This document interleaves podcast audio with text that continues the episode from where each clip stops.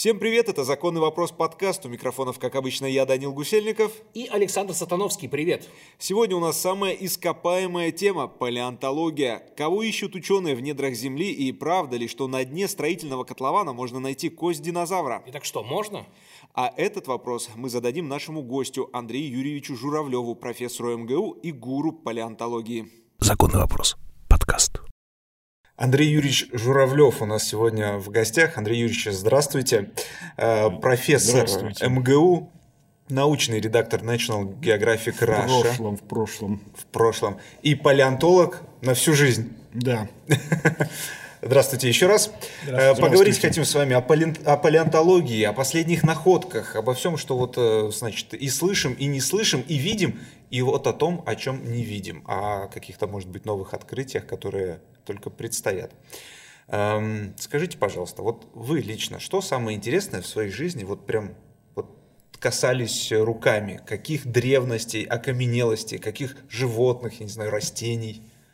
Ну, самые древние звери, настоящие животные, которых я касался руками, имеют возраст 550 миллионов лет. Это предок мшанок современных. Вот есть такие существа, они немножечко пресноводных, но в основном живут в морях и океанах и покрывают всю поверхность камней, водорослей, э, кораблей такой мелкой-мелкой тонкой сеточкой известковой.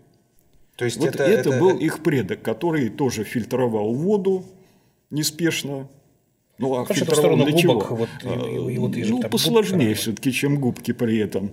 И Сейчас получал оттуда всякую пищу. Ну, пищу в основном, конечно, животную, то есть всяких, всяких мелких планктонных простейших. 550 миллионов лет, лет назад. назад. Вот он это появился. от возраста планеты Земля сколько примерно? Это от возраста планеты Земля Четверть. примерно э, это восьмая часть. Восьмая часть. А вот когда появились, чтобы просто понимать, э, когда появились э, существа, которых современный человек мог, скажем, погладить, например, уже? Ну, это зависит от ваших склонностей. Кого вы хотите Есть люди, которые змей гладят нормально. Я уж не говорю про черепах, они гладенькие, приятные на ощупь. А если вот говорить о том, чтобы э, в шерсти было и урчало еще приятным голосом, то, скорее всего, наверное, где-нибудь с середины юрского периода, когда появляются уже первые настоящие млекопитающие – а млекопитающим важно не, само, не только самому согреться, но и согреть своих детенышей. Появляется такая тепленькая шерстка, приятная действительно на ощупь, чтобы детеныш там мог у мамы под брюхом свернуться в норке. И, если надо, пережить даже трудный период. Ну, или просто согреться ночью. Ночью обычно климат контрастный, ночи обычно холодные, даже в тропиках. Вы не представляете, как там можно ночью замерзнуть после дня. Но это же известный факт, когда что в работаешь, мерзнут. Ну, в пустыне это кажется нормальным, а вот что в тропическом лесу согреться не можешь, даже когда дождя нет. Это действительно так. Так что будем считать с юрского периода. Хотя есть некоторые находки. Это сколько лет? Ну, это примерно 150 миллионов, 160 угу. миллионов лет назад. Хотя есть находки вот как раз с нашей территории. Это наши знаменитые пермские отложения. Ну, которые были названы в честь э, пермского народа, Родериком Мурчесоном, да, известным э, британским геологом, исследователем. Вот он такую честь оказал всем, что один из э, периодов в истории Земли назван Пермский. И нашли в том числе остатки не самих животных, но окаменеть, окаменеть может все. Окаменевают очень хорошо, например, фекалии. Они богатые фосфором превращаются в такие фосфатные желвачки, которые можно Ты резать хихикнул, и изучать очень многое. Нет, я знаю, что такое капролиты, не надо мне. А, я как бы прекрасно. Да, очень много информации содержится. Паразитов содержит, да, которых да, так да. иначе не найдешь. Ну и нек... свидетельство о некоторых, ну, конечно, что кто ел диету, и некоторые пристрастия. Вот, Конечно, знаете, да, что млекопитающие многие себя вылизывают, ну, иногда и других вылизывают. А, такое тоже случается. Вот. Ну и попадает шерсть, соответственно, на язык и дальше туда внутрь тоже капролит. И вот первые шерстинки в капролитах, они как раз из пермских отложений, то есть можно предполагать, что уже какие-то волоски на теле появились в то время. Я хотел вот по поводу великого пермского вымирания. Да, мы же знаем, что это такое. Что это mm-hmm. вообще, как бы, если в двух словах, где наша батя, вот для Дани быть, чтобы он знал, что такое Великое Пермское если вымирание. В двух словах Великое Пермское вымирание – это Пермское вымирание. Ну да. Просто так. А, а на самом деле, в общем-то, а, такой поворотный момент действительно в истории Земли случился он около 250 миллионов лет назад. Опять же, как всегда, Россия виновата. Опа, как, ничего не меняется аж с пермского вот периода. еще тогда Россия была виновата, потому что у нас на территории центральной и отчасти западной Сибири существовала гигантская такое плата вулканов занимающая вот всю эту часть. Это огромное количество квадратных километров этих вулканов. Сейчас э, можно полюбоваться на остатки этой роскоши. Есть такой плата Путарана. Попасть туда очень сложно и физически даже. Вот э, красивые водопады просто растекают такими каскадами по ступеням. Вот эти ступени, это и есть вулканические отложения, они еще называются трапами. Угу. Такой траповый вулканизм есть понятие, а трап это по-шведски есть лестница, собственно угу. образуется. И вот когда это все рвануло, как сейчас предполагается, за какие-то 800 тысяч лет максимум, ну это немного по геологическим меркам, э, а то и меньше, в воздух выделилось огромное количество пепла, гигантское количество углекислого газа, плюс еще надо представлять, что это такое. Вот это наша э, центральная Сибирь, это, во-первых, огромный угленосный бассейн, во-вторых, огромный солеродный бассейн. Причем у нас там запасы солей ну, одни из самых богатейших в мире. Это не какая-то поваренная соль, это более важные элементы, в том числе литий, например, без которого сейчас никуда. Вот. И отчасти все угу. это тоже разогревалось и уходило в воздух. То есть горение угля добавляло углекислого газа, а горение вот солей, плавление добавляло галогенов. Галогены разрушали озоновый слой, соответственно, углекислый газ поднялся, уровень парникового эффекта вырос, температуры резко возросли вот за эти э, несколько десятков там, первые сотни тысяч лет температуры выросли практически где-то э, в 4-5 раз. Это а вот, то есть к тому времени вообще, уже, э, скажем так, ну, животные или как прото-животные ну, умели дышать? Нет, к тому времени же мир был достаточно богатый. Уже наши предки существовали, mm. там всякие, они еще не были млекопитающими, но вот это была группа рептилий, которые двигались в сторону млекопитающих. Там, э, все было на Земле, представители разных групп просто. Немного, несколько более примитивные, чем, чем сейчас, конечно. Ну, но они уже точно так же смотрели глазами, они дышали ртом. Смотрели, дышали. Андрей Юрьевич, кто поразите Даню цифрами. Знаешь, сколько вымерло, как ты думаешь? Я нет, я не знаю. Сколько вымерло? Сто процентов? Ну, считай, ну, сто процентов, если бы вымерло, мы бы сейчас здесь не сидели. Ну, считается, 90 процентов видов всех исчезло. И на суше, и в море. Потому что в море там происходили тоже непоправимые изменения, падал уровень кислорода, и крупнейший морской бассейн, тогда это был такой океан Тетис, примерно на месте современного Индийского океана, он весь превратился в заморный. Поскольку это был мелководный бассейн, то большинство морских животных там обитало. И они были истреблены практически начисто. Ну, важную роль при этом еще сыграла конфигурация континентов, что континенты являлись единой массой, такая пангея это называлось, mm-hmm. можно было всю, всю землю обойти пешком, не замочив ноги по всем континентам.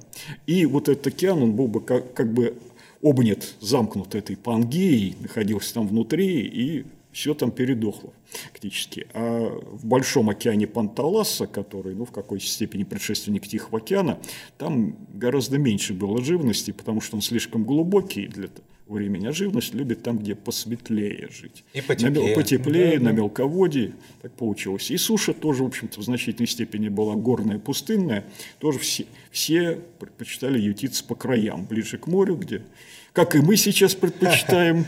Слушайте, а вот значит ли это, в принципе, что а, вот в последнее время человек уничтожает природу, уничтожает виды. Не, не говорит ли нам это о том, что, в принципе, все восстанавливаемо? Все действительно восстанавливаемо. Ну, э, человек, к сожалению, больше уничтожает то, чем он сам может жить и должен жить. Вот ему будет плохо, если будет продолжаться в том же духе. А насекомые были здесь до нас и еще переживут нас спокойно. Как бы. Не только насекомые, все были и до нас, и будут после. И у меня такой детский вопрос. А динозавров вы раскапывали? Э, Ну вот, к сожалению, нет. Хотя, когда, конечно, я поступал на геологический факультет, на кафедру палеонтологии, мечта была изучать именно динозавров. Конечно, Ну, как выяснилось, потом много, есть много интересных и других моментов. Ну, сначала вам преподаватели говорят, это как бы в утешение, потому что на всех динозавров не хватит, как бы, а потом выяснилось, что это действительно так. Я совершенно не жалею, что я не изучал динозавров. Но я немножечко э, работал в экспедициях, которые занимаются нашей знаменитой мамонтовой фауной, которая существовала в течение ледникового периода. У нас примерно последний миллион лет на территории, опять же, нашей обширной Сибири. Вот как специалист, а, правда ли это, что чисто теоретически мамонты могли существовать еще каких-то там 5-6, там, может быть, 7 тысяч лет назад? Ну, на самом деле, как специалист могу ответить точно. Они существовали еще 4,5 тысячи лет назад на острове Врангеля, где находят их скелеты, причем это целые стада были. А 4,5 тысячи лет назад это уже большие египетские пирамиды были поэтому я, собственно, построены. спрашиваю, да. То есть это уже историческое время. А кто же Но их на острове Врангеля-то убил? Самый... Ням-ням-ням-ням. Нет, нет, Нет? Разве нет? Климат А. менялось. Вот потепление, которое начиналось, тоже я начиналось на самом деле, конечно, не э, какие-то годы назад, и даже не 50, и не 100 лет назад, а 11 700 лет назад, вот оно привело к гибели очень многих представителей этой мегафауны. А сейчас появились новые методы э, в палеонтологии, которые связаны фактически уже с молекулярной биологией, с генетикой, которая называется палеогенетика.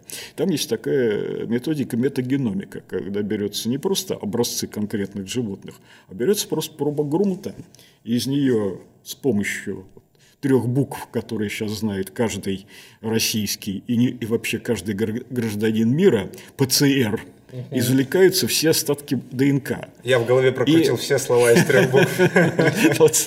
За последние два года самым употребимым это стал ПЦР. Э, И выяснилось, что многие из этих животных оставили свои следы ДНК много позже вот того времени, когда казалось, что они вымерли. То есть они еще жили где-то э, 5-7 тысяч лет назад жили и волосатые носороги, жили и мамонты, и не где-то на острове Врангеля, а в материковой Сибири. Как думаете, их клонировать получится в итоге? А, Ну, честно говоря, не думаю, потому что клонировать крупных животных вообще даже современных исключительно сложно. Для того, чтобы пол- получилась одна овечка Долли, которая, бедняжка, стоит теперь чучелком в Эдинбургском музее э, городском, э, понадобилось 400 овечек. Ну, понятно, что они не умирали, хотя я не знаю, как там 400 подробности, как они. Ну, вот, а для того, чтобы клонировать мамонта, нужно, соответственно, провести опыты примерно с, э, с несколькими сотнями слоних. Ну, скорее всего, индийских. Они ближе к мамонту породы по, пле- по племени. Это, опять же, палеогенетика нам подсказывает.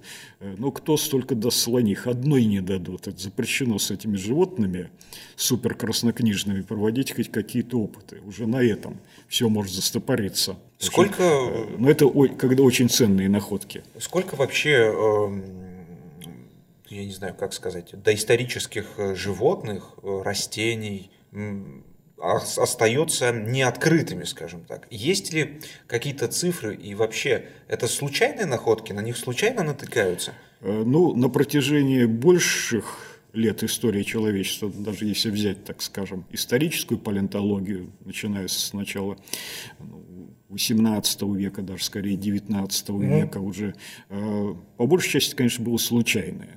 Но когда вот к концу 20 века поняли закономерности размещения вот этих бывших когда-то живых тел вот ложение, где можно найти что-то исключительно э, хорошей сохранности, где искать бес- бесполезно, мы сосредоточились на определенных областях, вот скажем, где можно. Вот если я хочу какие-то э, найти докембрийских животных, то я должен ехать или вот в Намибию, или к нам на Белое море, или в Южную Австралию. Если хочу найти э, кембрийских животных, исключительной сохранности, ну, чтобы там не только панцирь остался, и то, куск, как обычно, кусками, а чтобы там и лапки сохранились, и глаза сохранились, а под глазами еще фоторецепторы уцелели, а в теле еще кишечник, а если хорошенько этим делом заняться, то и нервную систему можно найти. Ну, вот лет 20 назад вообще не считал, что нерв, такие эфемерные вещи, как нервная система, в принципе не сохраняются. Но вот сохраняется благодаря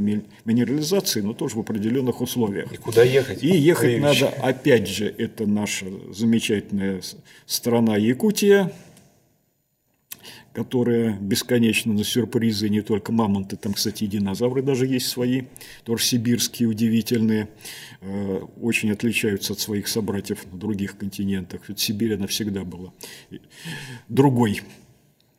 Есть очень интересное местонахождение в Китае, это юго-восточный в основном Китай, нет, прошу прощения, юго-западной провинции Юнань на полях юнанщины не только все растет, но еще много всяких палеонтологических находок древних. и, и, и Западная Канада. Не исключено, что вот я вам на самом деле такой полуанекдот. Мы с, с моим коллегой французской работали на юге Франции – такой э, под, в районе Тулузы есть такие черные горы французские, Монтань-Нуар, угу. знаменитые своими виноградниками, не хуже, чем Бордо, я вас уверяю. И вот, ну, поскольку провинция винная, вот вечером куда-нибудь заезжаешь после того, как набегаешься по горам, ну и кувшинчик вина там хозяин выносит, холодненького, красненького. Вот мой коллега по вкусу этого вина определял, на каких породах он растет. На карбонатах, которые нам были нужны, потому что мы древние рифы искали, или на кремнистых породах, которые нам были не нужны, потому что там ничего нету. Так я ему а говорю, я, я говорю, «А, ну вот как есть тонкости вкуса, но я вот, к сожалению, не такой хороший специалист в винах, не могу определить. Вот он может, я говорю, так зачем нам бегать? Ты, ну, мы сейчас логично. проедем по кабакам, ты продегустируешь, и мы нарисуем карту очень точную геологическую. Если бы вы пробовали российское вино, то вряд ли бы у вас что-нибудь получилось. Ну зря вы так. Да? Я вот, скажем, тоже был в таком замечательном месте с точки зрения археологии, как раз как Фанагория, угу. столица Митридата, опять же, нашего, можно сказать, соотечественника, которым можно гордиться, с Римом воевал, и Рим его боялся. Вот. И там есть завод вин современный, где вина очень хорошие по качеству, ну, по крайней мере, белые мне просто потрясли, Но... которые там можно взять на месте, купить именно в их магазине. Вас они по качеству потрясли просто вина, или по ним еще можно какую-то палеонтологическую историю раскрыть? Ну, в данном случае, наверное, археологическую. Ну, археологическую. Ну, интересно, конечно. И все-таки вот я возвращаюсь к этому вопросу. Раз есть какие-то определенные районы, в которых эм, э, есть залежи определенных животных, животных, растений, да. организмов, в общем. То есть можно предположить, сколько еще открытий сделает человек. Ну, вы совершенно правильно сказали слово «залежи», потому что у нас есть такой термин, который пришел из немецкого языка, который э, звучит как «лагерштеттен». Ну, по-немецки все звучит так. Как Лагерштеттен. Да. Как Лагерштеттен. Да, это да. залежные места. Вот там это обозначает, где очень-очень много ископаемых накопилось, причем исключительно хорошей сохранности. А, и находок каждый год бывает какое-то неимоверное количество новых и в таких местах. Иногда бывает и что-то новое находит. Но я вот э, каждый год меня призывают сделать такой обзорчик часа на два, на три у меня это получается, хотя желательно за час уложиться, э, новых находок за год. И вот я говорю, вот, а сколько? Ну, сколько? Я, ну, я, уйма, отвечает этот вопрос. Уйма, но я говорю, но я вот выбираю, где-то стараюсь выбрать 50-60 наилучших, просто не вообще, а наилучших. Все равно их получается 70, 80, 100. Но это вот только за год, и это только наилучших. То есть действительно что-то совершенно такое новое, чего раньше не находили. Вот здесь буквально последние два дня сейчас по всем каналам показывают яйцо динозавра, на этот раз вот точно из юго-восточного Китая, э, где целиком Эмбрион сохранился эмбриончик. Ну, его, его, конечно, ну, современные методы позволяют очень быстренько все это реконструировать. Они уже сделали трехмерную модель, которую можно посмотреть, как он там сворачивался, глазки открывал, лежал. И вот это действительно первый целиком сохранившийся эмбрион, который показал, что динозаврики там сворачивались, ну, по крайней мере, те, которые были близки к птицам, сворачивались точно так же, как любые птички.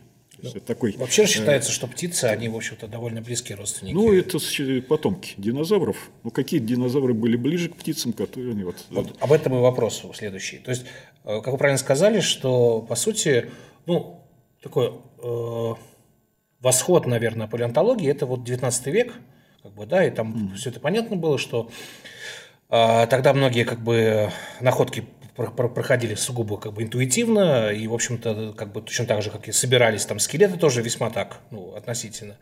Сейчас мы знаем, что наука шагнула глубоко вперед. Вот если раньше мы представили, что динозавр это некая там, ну, не знаю, кожистая рептилия, как бы потом оказалось, что, оказывается, они были оперенные. Вообще, насколько это правда, неправда? Насколько вообще истинный облик динозавров далек от того, что мы привыкли там в книжках смотреть или там в парке юрского периода или в чем-то подобном?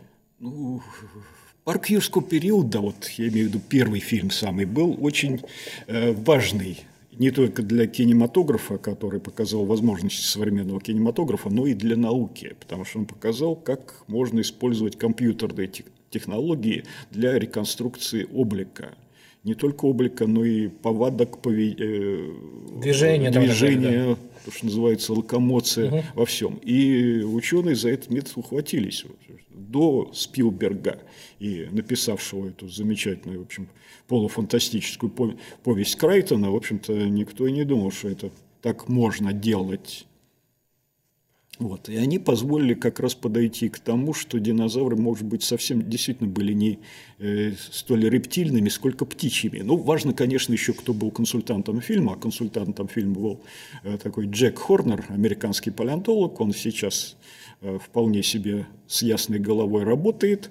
Э, продолжает консультировать всю эту франшизу, но он был один из немногих, как считалось вот даже в 80-е и 70-е годы отчепенцев, который связывал динозавров напрямую с птицами.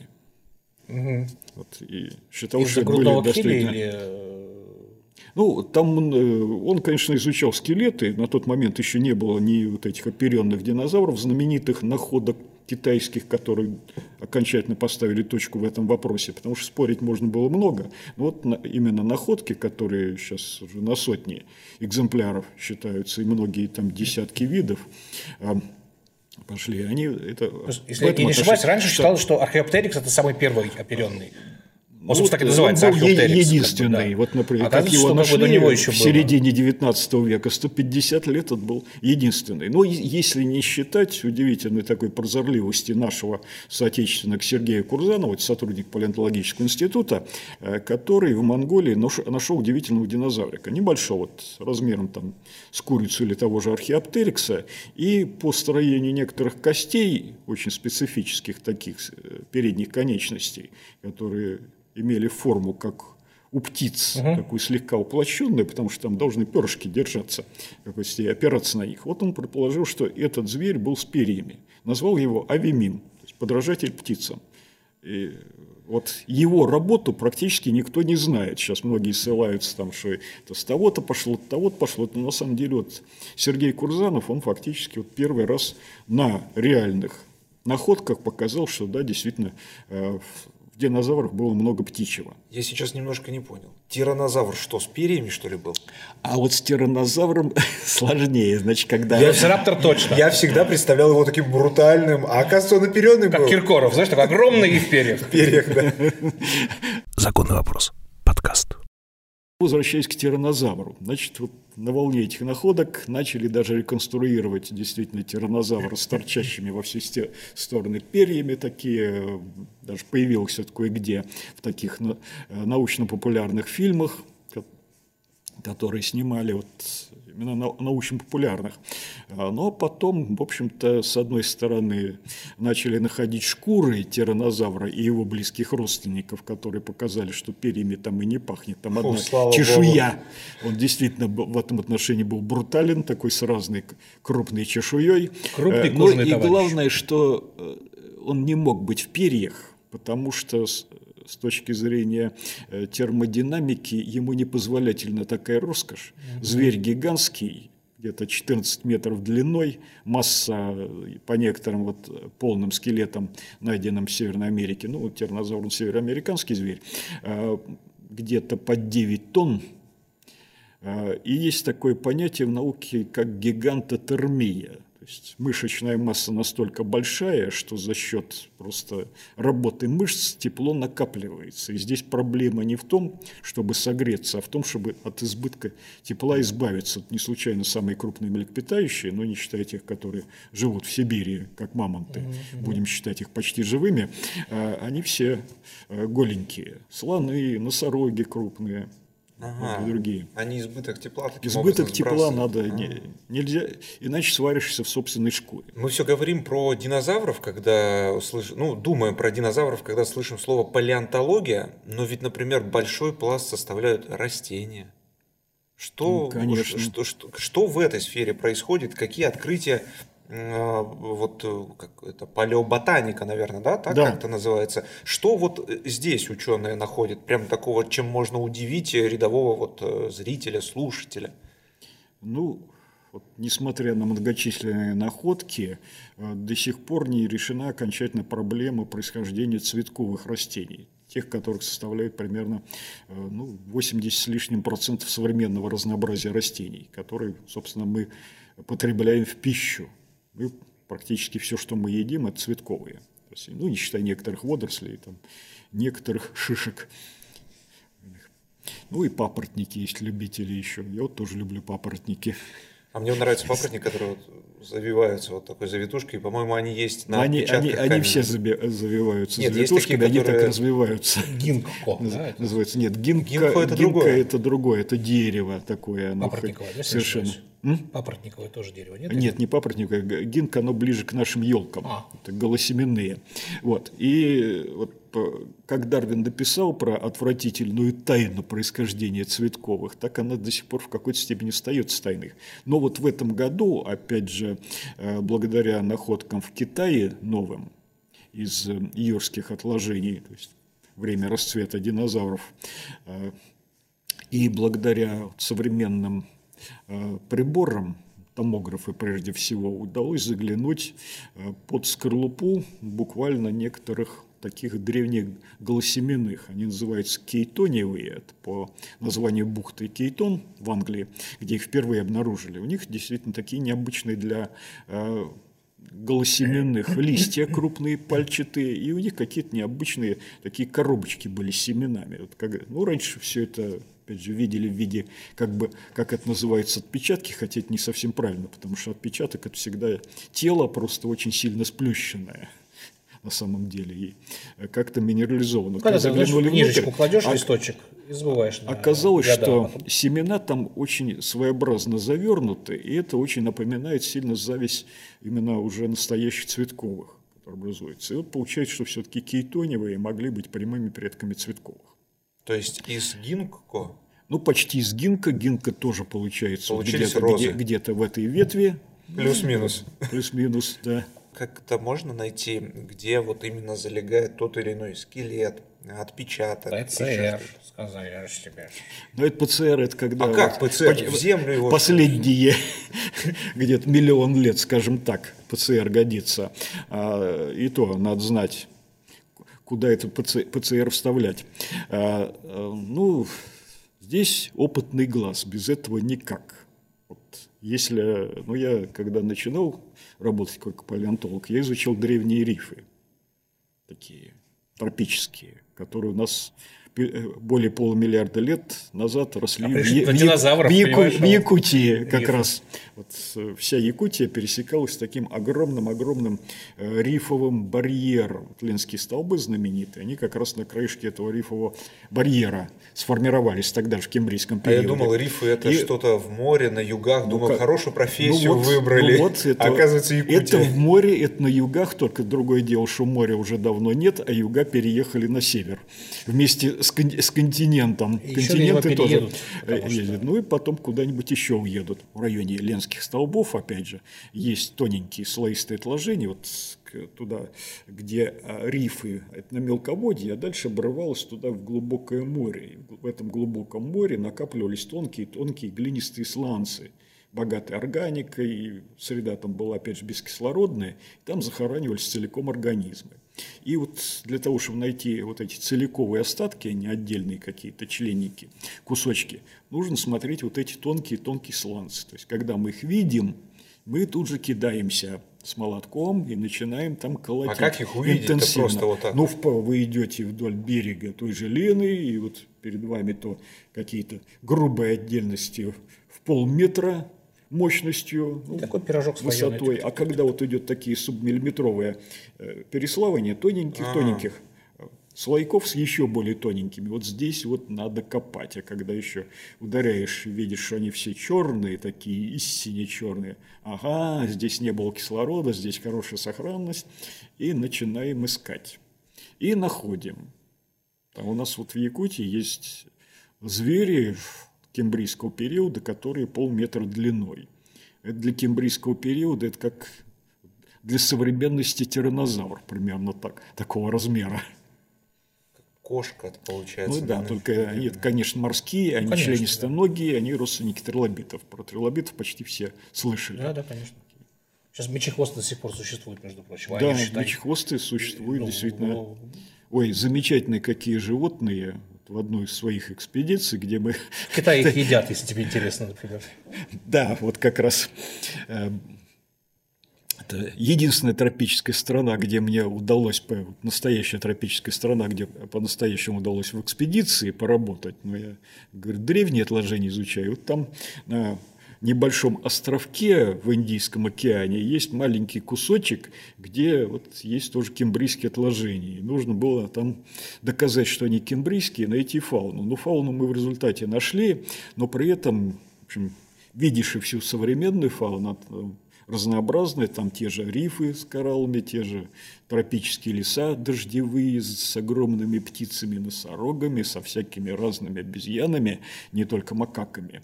Ну а потом как-то заехали в ресторан, и ресторан был как зоопарк. Потому что там в садках держали всякую всячину, скатов, например. И я вижу, что там в одном садке что-то такое странное копошится в большом количестве. Но я, конечно, туда сую руку и вытаскиваю оттуда мечехвоста. Спрашиваю хозяина, который к нам подбежал, и говорю, а это вам зачем? Говорит, ну вот заказывают. Есть. Я говорю, «А что тут есть? Говорит, вы хотите для- вас сделаем? Я говорю, нет, мне не надо. Ну, говорят, вот едят, многим нравится. А там один хитин, панцирь, там есть на самом деле нечего.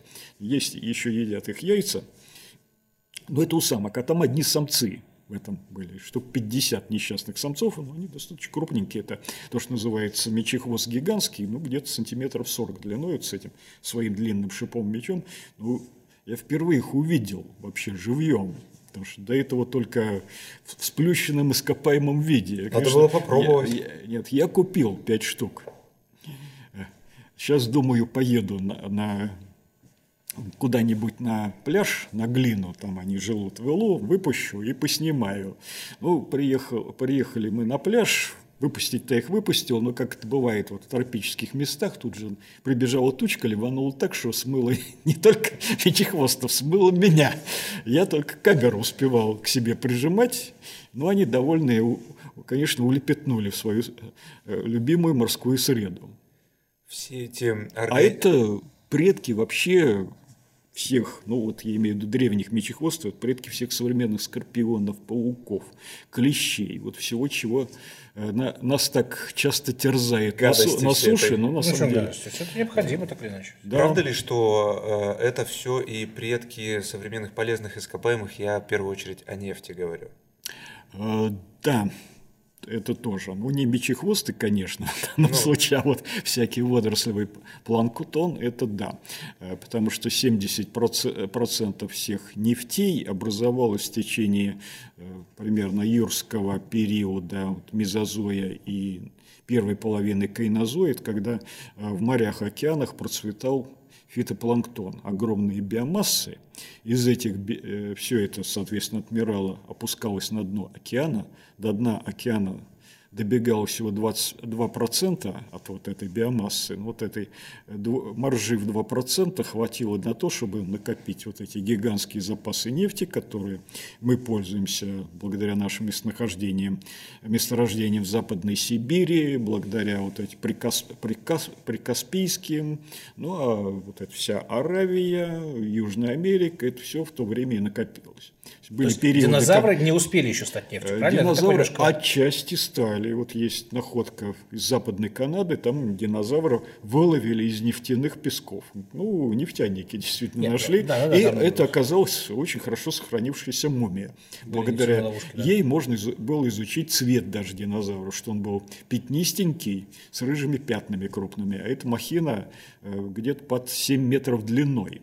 Современный слон, он примерно два раза меньше, но у него не маркая окраска, потому что он никого не боится, ему незачем иметь защитную такую разбивающую Слушай, камуфляжную окраску. Да? А этот Охотно. гигантский зверь, он вынужден был жить все время, всю жизнь в страхе, что его кто-нибудь обнаружит, несмотря на его камуфляж, и загрызет. А опять у него еще здоровые шипы были, мощный То есть хвост. нефть – это все-таки динозавры? Давайте. И, все живое станет и динозавры да. тоже. Ну, вообще все, вся органика, которая накапливается, это всякие органические сланцы, газ в какой-то степени, я уж не говорю про уголь, который растительность, это все, конечно, остатки живых существ. Меня вот интересует парадокс. Если нефть – это ну, бывшая органика, то почему э, все произведенное из нефти у нас э, называется синтетикой? Это довольно странно. Справедливый вопрос. Ну, потому что мы это синтезируем есть, Ладно. неестественным путем. Так, ну подождите, подождите. Но ну, получается, что пластиковые пакеты не так уж и вредны для природы. А, ну, увы, вот есть органика, которая разлагается хорошо, биоразлагаемая естественным путем, и есть та, которая может существовать те же самые миллионы лет, и ничего с ней не будет, как наши какие-нибудь целлофановые пакеты. Но это же та же самая нефть, ну, которая тоже миллионы лет лежала. Как это, да? Ну, как? вот если они миллионы лет полежат, конечно, может быть, как они станут обра- обратно нефтью. Сначала ты наводишь ну, ужас на юрский период весь, как тиранозавр, а потом ты пакет в пятерочке. Представляешь, как это? Это унизительно, Саша, я считаю. Бывает, что на этом пакете еще и тиранозавры нарисуют.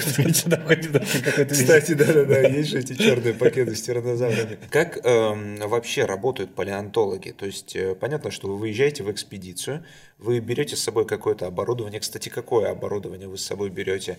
И как долго это все происходит? Какие, скажем так, с чем сталкиваетесь? Бывает такое, что вы приехали и ничего не нашли? Ну, лучше бы такого не было. Ну, лучше бы Нет, не было. Нет, я в какой-то степени человек везучий. Если я куда-то приезжаю, то что-нибудь мы находим. Не обязательно это я. Если нет, вот... то, по крайней мере, хорошее вино. Хороший ресторан. Да, да, да. А, ну, когда-то раньше вот достаточно было геологического молотка, ну, зубила для особо твердых пород. Но еще вот, Деликатные как, мы э, выражаемся, еще есть такой э, рифовый молоточек. Это кувалда. Потому что рифы, они очень плотненькие, и вот для того, чтобы их расшибить, нужен был лом и кувалду с собой еще таскать. Ну, я часто вот в Якутии пугал местных охотников, когда вот идет человек по тайге, навстречу ему кто-то идет с кувалдой, ломом и чайником в руке полным воды таким. И куда боятся, это причем здесь чайник? Прокипяченным. Есть... Ну, в большей степени там таги не, не якуты, там и венки охотники встречаются. Вот это сочетание несочетаемое, конечно, народ пугало. Видит и так сто... стороночку, уходит, стороночку. уходит стороночка. Да. Вот так вот приходилось ходить таком. Сейчас э, мы э, даже компьютер с собой берем на горке. Ну, если место достаточно сухое, там, где проливные дожди, это бесполезно. А так вообще сидишь, во-первых, смартфон, где можно снять, но э, фотокамеры я не считаю, это фотокамера это обязательно всегда было что называется, must done. Э, когда-то работали с черно-белыми пленочными, сейчас, конечно, есть цифровая, отснял, посмотрел, можно на компьютер тут же перегрузить, посмотреть в деталях, все ли получилось, потому что некоторые образцы выбить невозможно при всем желании, вот он там останется. И более того, сейчас из-за того, что есть такая профессия, лучше бы ее не было черный копатель, с которым археологи тоже знакомы, которые стараются приехать даже э, в те места, где запрещено копать, и выбить все самое самое интересное. Ну и вот э, на Западе просто некоторые палеонтологические объекты, они охраняются ото всех. То есть приезжать смотреть можно, брать ничего вообще вот нельзя. Спросить, да, вот, И приходится использовать как раз тогда компьютеры уже э, как часть оборудования, плюс к этому лидар, плюс к этому еще конечно, тетракоптер, который все это снимается, делается такая э, подробная съемка рельефа поверхности, на компьютере проверяешь, все ли получилось, и оно потом создаешь вот все это сообщество, которое здесь когда-то жило и чьи останки здесь сохранились в виде рельефа, можно достаточно э, сложные научные работы делать по реконструкции целых сообществ, взаимоотношений разных организмов внутри этих сообществ. Мы вот в Намибии также работали, но там, правда, лидар был бесполезен, там, потому что нерельефные породы, ну, тоже брать много чего нельзя,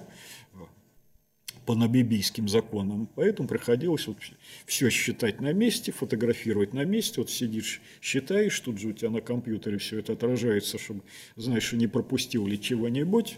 Ну, вот так вот современная работа приходит. Зато приезжаешь, приезжаешь из экспедиции, уже статья готовая. Есть э, некое сообщество, которое торгует, скажем, палеонтологическими э, находками. То есть ты за несколько миллионов рублей можешь себе приобрести в офис или в квартиру, например, раковину аммонита окаменелую, более-менее в общем пристойном состоянии. Вообще это законно, то, что они делают? Э, ну, законно. Наши законы это позволяют. Во многих других странах тоже позволяют. Там регулируется разным правилам, конечно, если, скажем, в Америке, там, как правило, вся земля э, и недра в том числе частные, там, соответственно, фермеры, которые владеют этим участком, либо сами торгуют ископаемыми, либо за деньги сдают в субаренду. По российским законам, если я помню, если ты что-то нашел в недрах, то это принадлежит государству. У нас тоже не совсем так. Вы можете купить лицензию на сбор а, палеонтологических материалов и Понял, с этого участка опять же собирать. Вот.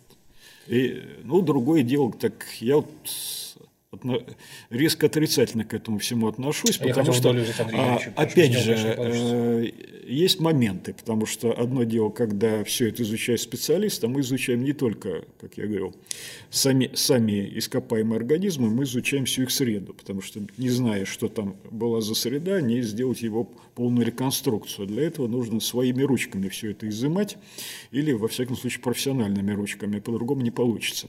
А, ну, есть, конечно, там всякие местонахождения, где куча всяких, ну, копают карьеры, скажем, у нас в Подмосковье, тут вываливается куча всяких аммонитов, белемнетов, кораллов, брахиопод. Ну, Можно пусть, лю, пусть, люди, пусть люди ездят, собирают, потому что это все равно все пропадет. Ну, а есть некоторые вот уникальные местонахождения, как у нас на Белом море, в Якутии, это сейчас, в общем, где-то государственные заповедники, где-то региональные охраняемые территории, там, конечно, суваться не стоит. Не профессионалам, особенно с целью торговли. Потому что, ну, конечно, э, заработать можно, но я, честно говоря, при встрече такого человека могу в морду дать. Где бы мы ни встретились. У меня, между прочим, есть Извините. каменный топор кремниевый. Каменный кремниевый топор? Да, когда вот, в общем, чистили карьер, как раз вот на дне карьера было обнаружено несколько наконечников отстрелу, и вот, собственно говоря, вот каменный топор. Законный вопрос. Можно ли, это был один из наших вопросов, Сашей подготовленных, сделать архе, э, не археологическое, палеонтологическое открытие, не выезжая за пределы Москвы? Можно. Так, так. Объясняю, на самом деле. Вот у нас есть замечательное московское метро, и в нем есть замечательные образцы мрамора. Что такое мрамор? Это, как правило, тоже рифовые породы по большей части, ну, самый хороший мрамор, он из рифов получается. Вот, скажем, э, на станции метро Московская кольцевая, вот куда я приезжаю из своего Зеленограда, э, там крымские, по-моему, известняки, э, мелового или... Ну, про комсомольскую сейчас, правильно? Да, про комсомольскую именно кольцевую. Я не уверен, что они все одинаковые. Есть вообще там. сайт такой, кому и, интересно, там на каждой станции указано, где что. И я их консультировал. Этот сайт и там я в колоннах, ну, там много кораллов, там много всяких двустворок, хотя они такие меловые, очень интересные, тоже не похожи на современных. У них огромная коническая раковина, сверху такая плоская крышечка. Ну, совершенно на двустворчатых моллюсков не похоже. Жили как кораллы. Вот. И там я нашел несколько губок известковых. Вот, не которые обычные губки, которые мягкие бывают или с тонкими иголочками спекула, а там известковые. И из тех групп, которые жили, опять же, в основном в мезозое, и они, похоже, что их никто вообще в науке не видел. Какие-то действительно новые виды, а может быть даже роды. Не-не, ну У меня не, есть ну- фотографии. Андрей Юрьевич, ну так неинтересно, я же не буду куски мрамора отколупывать в метро. И не надо, потому что Андрей Ильич сказал, А, что встретит, даст а лицо. зачем? Сейчас можно опять же сфотографировать. Нет, а вот чтобы самому пойти, я не знаю, откопать что-нибудь на территории Москвы. на территории Москвы. Ну, сейчас на территории Москвы сложно что-то откопать, хотя вот строительные организации работают. Конечно, на город что-то выбрасывают. Там бывают, вывалят кучу аммонитов, белемнитов, тех же, когда юрские породы вскрывают. Там можно покопаться, много чего интересного найти. Ну, то есть это, грубо говоря, какая-нибудь стройка, да, должна быть? Случайная стройка, находка, да. да. жилого комплекса, к примеру, и вполне себе может что-то попасться. Да, Любопытно. Мне кажется, просто вот как раз такие вещи вот э, в детстве, когда э, дети находят, вот это больше всего пробуждает интерес, в том числе и к науке. И динозаврами начинают интересоваться, и вот этот э, интерес нужно, важно поддерживать, потому что, ну, развитие вот этого, этой области знаний тоже ведь важно. конечно. Не случайно в Китае так, видишь, этим серьезно занимаются. Ну, у нас есть палеонтологические кружки в России, где вот дети... Вообще это популярно, потому что, например, я помню, что вот в моем детстве это была, конечно, вечная тема. Мои дети, насколько я знаю, тоже интересуются, в общем-то, динозаврами и всем. Нет, ну как из, про- из простого любопытства к динозаврам, к тем же самым, сделать ученого? Это же А, Ну, когда вот человек заинтересовался динозаврами, а потом начинает с- смотреть, а насколько они были разные, а потом, а почему они были такими разными, а почему они так долго жили, откуда они взялись, а что было до кем динозавров, хотел что быть, было по- после динозавров. тираннозавром, конечно. Мечтам суждено было сбыться, да? Когда играли в детстве в динозавров, всегда тираннозавром. Я уже даже не помню, какие остальные были. Там, значит, Нефтью станешь, это я тебе гарантирую. А вот. Мы в нашем детстве еще в динозавров не играли. Не, была настолько популярная тема. А ну, была. фильмов тогда не было таких. Я просто помню, что вот когда я было. был маленький, б- вышел мультик э, «Путешествие...»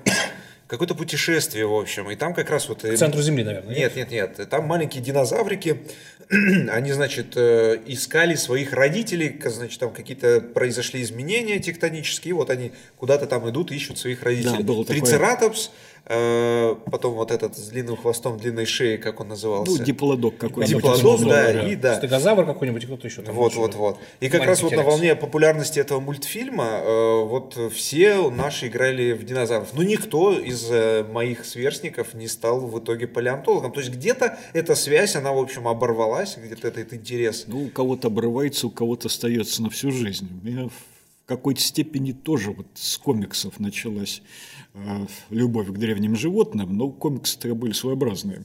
Э, было два автора чешских, Аугуста и Буриан, но поскольку Чехия была, она как бы в таком коммунистическом лагере, то их у нас активно тоже переводили, печатали на русском языке. Даже в, прям в Праге печатали на русском языке книжки, потом возили. Там э, шикарные были иллюстрации, реконструкции вот этих морских ящеров, динозавров, мамонтов. Но они до сих пор вполне себе э, нормальные, даже по нынешним временам. Очень многие детали прорисованы очень хорошо. И меня вот э, такая книжка про морских ящеров так впечатлила на всю жизнь, хотя мне ну, сколько лет, 6-7 было, наверное. Что вот это как-то сохранилось А вот дальше сейчас- через школу, ну а дальше я уже шел абсолютно осознанно пос- поступать именно на палеонтолога. Это же какая-то должна быть э, популяризация науки. Вы же, кстати, тоже этим занимаетесь. Ну да. В частности, ну, прямо сейчас, например. Дробышевский, коллега ваш, да, по МГУ, он же тоже как бы, только он не палеонтология, он скорее больше... При мне лучше эту фамилию не произносить. интересно. А, То есть ученые тоже у них есть. понятно, конечно же, бы. Когда э, Дробышевский пишет книги по антропологии, будучи антропологом, у него как-то получается. Вот когда он взял списать по палеонтологии, у него не получилось совершенно.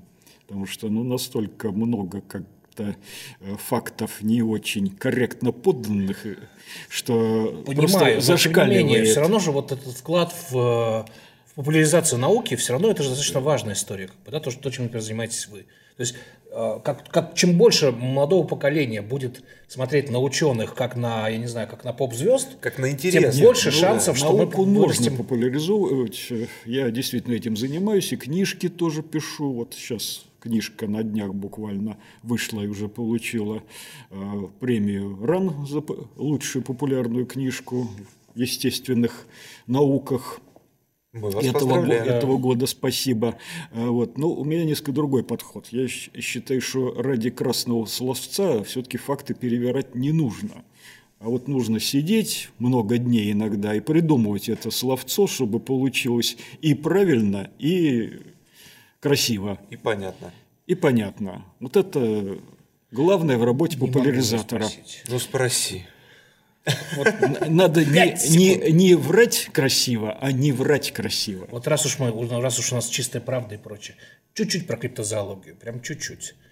Вообще есть хоть малейший, хотя бы, я не знаю, один процент того, что что-то из э, там, древних организмов, ну, помимо, естественно, мечехвоста, что-то более существенное, могло бы сохраниться где-нибудь, я не знаю, там на дне океана, может быть, там что-нибудь типа мегалодона. Или, например, как вот помнишь, были истории про Несси, про лохнесское чудовище? Или подожди, вот... подожди, а крипто, э, криптопалеонтология это что имеется? Криптозоология. Это, Криптозоология. А, ну, как бы, знаешь, такой сбор а, баек, мифов и легенд, как бы, да. А, а, когда люди говорят, что динозавров, вот... которые сейчас живут, про ну, там, мамонтов, вот... которых вдруг да, иногда там есть же куча, там, например, на Байкале, встречают. например, есть вот эти истории там про, там, про байкальского змея, там еще, ну, то есть... Лабанкырское чудовище есть у нас такое на севере севере Якутии в озерах водятся.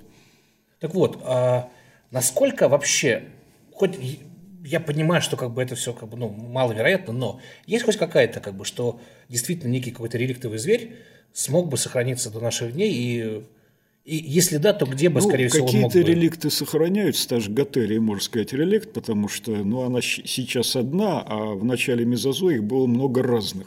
Вот я помню, прошу прощения, я помню, когда была история с этим, с Господи боже, какая у нас наша... Вот Тимерия. Кистеперная была Тимерия, все считали ее вымершей, потом сейчас, нашли. Сейчас, их, вот она... сейчас их две, вроде бы по всяким генетическим данным, тоже, в общем-то, считал, что ее ну, где-то почти 60 миллионов лет Ну, а что-нибудь по, по клыкасти а, пострашнее, возможно?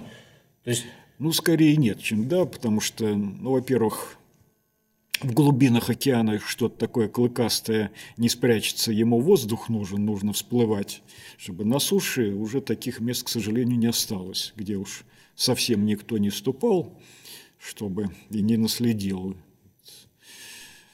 Как, что-то мелкое еще может угу. скрыться. Вот больших находок, весомых, зримых, Ожидать ну, не стоит живых. Минус один комплекс ушел. Я просто считал, а, ты, а ты боялся? Я очень боялся мегалодона, всю жизнь очень боялся. Ехать домой и случайно встретить мегалодона ну, знаешь, около пивного ларька. Мегалодон, они, между прочим, еще зомби. Божечки. Это на самом деле. Э, есть такое научное понятие, называется зомби-виды. Э, один мой американский коллега его ввел в обиход. Э, те виды, которые на самом деле вымерли, но имеют очень твердые какие-то части, типа зубов, угу. которые еще, особенно если здоровые, там по 10 сантиметров, а вот как примерно. у голодона, э, высотой эти зубы, они имеют шанс быть потом перемытыми новыми речками и попасть в более молодые отложения. Вот в отношении мегалодонов так и бывает. Мегалодоны где-то около двух с половиной миллионов лет назад вымерли, а их зубы находят в отложениях, которым несколько сотен тысяч лет. Чтобы а вдруг он и сейчас до сих пор ну, а вот с другой живой. стороны, вот вспомните, да, моряки всегда были легенды про кракенов и прочее, как бы, да, всегда, ой, господи, слушайте этих моряков, а потом колоссальный кальмар, таки, да, сколько там, 20 метров, 25-30? Ну да, если щупальцами. Но другое дело, что этот кальмар вам не навредит абсолютно. Он ну. Э, совершенно безобидный, опять же, очень сильно глубоководный. Так что выплыть из пучины, схватить атомную подводную лодку, утащить ее на дно и сдать американцам не получится. Ну, все, уже немножко легче, уже немножко отлегло от сердца. Отлегло, Честно, да. Ну, мегалодона, может быть, мы и не встретим, но я так понимаю, что вполне себе можно а, какое-то представление о том, а, что населяло планету много-много лет назад получить как минимум в зоопарке и в ботаническом саду. Так? Да. Э, в зоопарке крокодил. Ну, это да, это конечно. А вот в ботаническом саду что посмотреть? Ну, в ботаническом саду вот те же гинкко, хотя Есть, сейчас наши умельцы их и на дачах выращивают. Э, Саговники есть такие мезозойские растения, они тоже вот ближе к елкам, чем к цветковым. Такая особая группа голосеменных. Все, я знаю, что я посажу. Вот Такие. Вот у меня дома есть саговник, я его тоже холю и лелею. Ну, то есть палеонтология это не. Метасеквои такие замечательные растения, которые сохранились, э, на самом деле, вот с мезозоя в одном единственном монастырском парке Китае. Сейчас их, правда, уже размножили там в любом китайском городе целые аллеи из этих метасеквой. Э, В Европе их тоже высаживают. Ну, красивые деревья с такими удивительными листочками. Они больше действительно похожи не на хвойные, а на какие-нибудь акации вот такие. Но при этом крона как у елки. Такая. Я к чему это спросил? Палеонтология – это наука о прошлом или наука о настоящем? Э, Это наука и о прошлом, и о настоящем, и о будущем. Потому что, изучая палеонтологию вот в деталях, чем мы занимаемся, мы можем все-таки представить себе, как вот планета развивалась именно как единое целое, что были периоды глобальных потеплений, глобальных по- похолоданий, это было постоянно, и что значительную роль во всех этих явлениях играет биота вместе целиком. Вот каменноугольный период возьмем, появляется новый тип леса, вот это то, что называется угольный лес, гигантские папоротники, хвощи, плауны. А При этом еще нету организмов, которые разрушали бы древесину, такие как современные всякие жуки, клещи, некоторые другие членистоногие, и образуется гигантское количество угля. Такое уголь? Это вот когда органика неокисленная уходит и захоранивается. Когда она не окисляется, в атмосфере накапливается кислород. То есть мы получаем, с одной стороны, что углерод, который забирается растениями вместе с углекислым газом, захоранивается, кислород накапливается. Температура, соответственно, падает. В Земле наступает э, крупнейший ледниковый период за последние вот 600 миллионов лет, который длится почти 100 миллионов лет. И для этого ни людей ничего не надо. В общем-то, как и для последующего потепления тоже глобального. Вот нужно, чтобы э, в этой цепочке что-то еще ли- или бы не, не наладилось, или наоборот прервалось. И тогда мы имеем крупные климатические изменения. Вот это надо тоже понимать. Ну и нужно, конечно, представлять, что все наши полезные ископаемые, не только нефть, уголь, газ, но даже такие вроде бы инертные минералы, как золото, для того, чтобы образовалось местонахождение э, таких минералов, ну или металлов, там, в зависимости от того, геолог вы или кто-то другой, вы по-разному одно и то же вещество называете, э, нужен мощный катализатор. И вот этим катализатором всегда выступают именно организмы. Бактериальные сообщества, которые жили в глубоком архее где-то почти 3 миллиарда лет назад, 3,5 миллиарда лет назад, они благодаря э, своим способностям э, накапливать органические соединения золота, накопили гигантские залежи золота. Вот 40% мировых запасов золота находится э, в, Ю- э, в Южноафриканской республике. Вот они образовались именно тогда и благодаря жизнедеятельности этих бактериальных сообществ. А Они, в принципе, им-то золото было не нужно. Они просто избавлялись таким образом от всяких вредных элементов, соединений э, мышьяка, соединений опасных всяких галогенов и прочего, которые в архейской атмосфере гораздо больше были представлены, чем современный кислородный. Сейчас это все просто окисляется и выводится уже в не- в неокисленное состояние, благодаря чему мы существуем. А тогда приходилось бороться с подобными явлениями самим. Ты же это хотел спросить, да? Сколько нам осталось, как планете, в принципе? Ну вот опять же, будущее и наше тоже конкретно как вида непредсказуемо. Не про вид. Вид, ладно, и понятно, что там шансов у нас немного. Я про планету. Ну, это лучше астрофизиков спрашивать, которые знают циклы развития Солнца, сколько там осталось. Ну, много еще миллиардов лет планете Еще столько же примерно, да? Ну, Мы- бо- Нет, гораздо больше. Больше. То есть мы даже сейчас не на половине пути, можно сказать. Нет, даже не на половине пути. Выдыхаем и благодарим э, вас за то, что пришли к нам в гости. Спасибо вам большое. Пожалуйста, Спасибо огромное. обращайтесь. Законный вопрос. Подкаст.